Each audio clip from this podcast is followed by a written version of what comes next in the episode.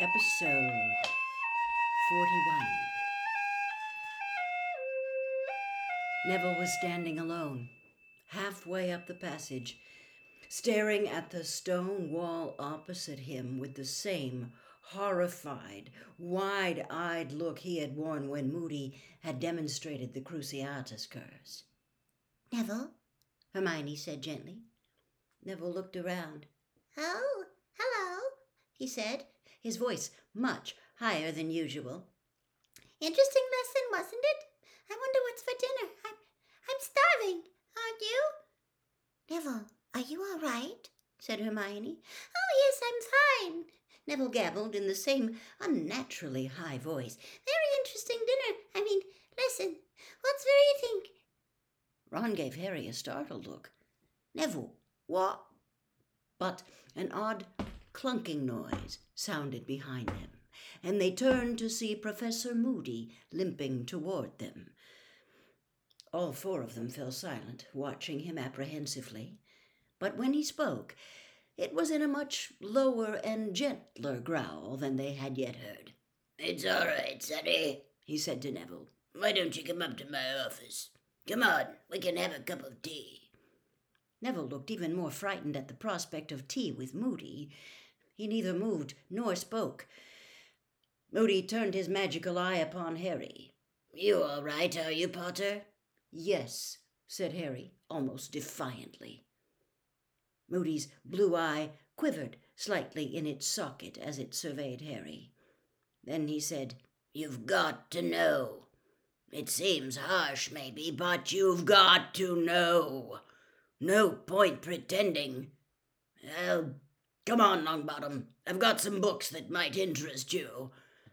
Neville looked pleadingly at Harry, Ron, and Hermione, but they didn't say anything. So Neville had no choice but to allow himself to be steered away, one of Moody's gnarled hands on his shoulder. What was that about? said Ron, watching Neville and Moody turn the corner. I don't know, said Hermione, looking pensive. Some lesson, though, eh? Said Ron to Harry as they set off for the great hall. Fred and George were right, weren't they? He really knows his stuff, Moody, doesn't he? When he did Avada Kedavra, the way that spider just died, just snuffed it right. But Ron fell suddenly silent at the look on Harry's face, and didn't speak again until they reached the great hall, when he said he supposed they'd better make a start on Professor Trelawney's predictions tonight, as they would take hours. Hermione did not join in with Harry and Ron's conversation during dinner but ate furiously fast and then left for the library again. Harry and Ron walked back to Gryffindor Tower, and Harry, who had been thinking of nothing else all through dinner, now raised the subject of the unforgivable curses himself. Wouldn't Moody and Dumbledore be in trouble with the ministry if they knew we'd seen the curses? Harry asked, as they approached the fat lady. Yeah, probably, said Ron. But Dumbledore's always done things his way, hadn't he? And Moody's been getting into trouble for years, I reckon. Attacks first and asks questions later. Look at his dustbins. Balderdash! The fat lady swung forwards to reveal the entrance hole, and they climbed into Gryffindor's common room, which was crowded and noisy. Shall we get our divination stuff then? said Harry. I suppose, Ron groaned. They went up to the dormitory to fetch their books and charts, and found Neville there alone, sitting on his bed, reading. He looked a good deal calmer than at the end of Moody's lesson, though still not entirely normal. His eyes were rather red. You all right, Neville? Harry asked him. Oh, yes, said Neville. I'm fine, thanks. Just reading this book Professor Moody lent me. He held up the book. Magical Mediterranean Water Plants and their properties. Apparently, Professor Sprout told Professor Moody I'm really good at herbology, Neville said. There was a faint note of pride in his voice that Harry had rarely heard there before. He thought I'd like this. Telling Neville what Professor Sprout had said, Harry thought, had been a very tactful way of cheering Neville up. For Neville very rarely heard that he was good at anything. It was the sort of thing Professor Lupin would have done. Harry and Ron took their copies of Unfogging the Future back down to the common room, found a table, and set to work on their predictions for the coming month. An hour later, they had made very little progress, though their table was littered with bits of parchment bearing sums and symbols, and Harry's brain was as fogged as though it had been filled with the fumes from Professor Trelawney's fire.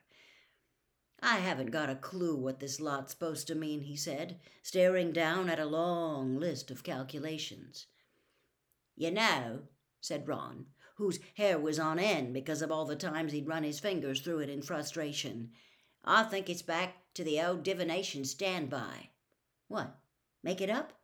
Yeah, said Ron, sweeping the jumble of scrawled notes off the table, dipping his pen into some ink and starting to write. Next Monday, he said as he scribbled, I am likely to develop a cough, owing to the unlucky conjunction of Mars and Jupiter. He looked up at Harry. You know her. Just put in loads of misery. She'll lap it up. Right, said Harry, crumpling up his first attempt and lobbing it over the heads of a group of chatting first years into the fire. Okay. On Monday, I will be in danger of uh, burns. Yeah, you will be, said Ron darkly. We're seeing the Skrewts again on Monday. Okay.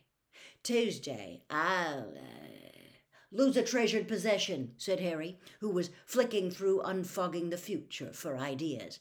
Good one, said Ron, copying it down, because of uh, Mercury.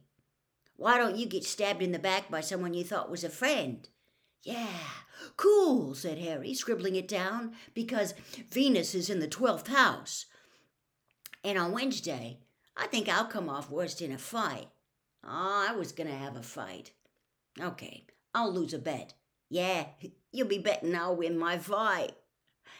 They continued to make up predictions, which grew steadily more tragic, for another hour, while the common room around them slowly emptied as people went up to bed. Crookshanks wandered over to them, leapt lightly into an empty chair, and stared inscrutably at Harry. Rather as Hermione might look if she knew they weren't doing their homework properly. Staring around the room, trying to think of a kind of misfortune they hadn't yet used, Harry saw Fred and George sitting together against the opposite wall, heads together, quills out, poring over a single piece of parchment. It was most unusual to see Fred and George hidden away in a corner and working silently. They usually liked to be in the thick of things and the noisy center of attention. There was something secretive about the way they were working on the piece of parchment, and Harry was reminded of how they had sat together writing something back at the Burrow. He had thought it was another order form for the Weasleys' Wizard Wheezes, but it didn't look like that this time. If it had been, they would surely have let Lee Jordan in on the joke. He wondered whether it had anything to do with entering the Triwizard Tournament. As Harry watched, George shook his head at Fred, scratched something out with his quill, and said in a very quiet voice that nevertheless carried across the almost deserted room, No, that sounds like we're accusing him. Got to be careful. Then George looked over and saw Harry watching him.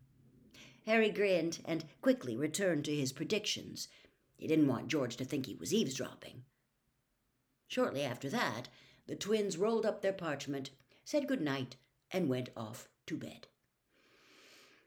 Fred and George had been gone ten minutes or so when the portrait hole opened and Hermione climbed into the common room, carrying a sheaf of parchment in one hand and a box whose contents rattled as she walked in the other.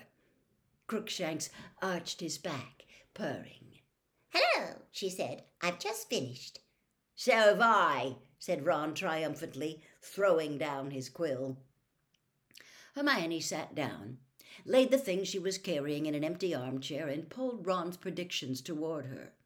Mm, not going to have a very good month, are you? she said sardonically as Crookshanks curled up in her lap.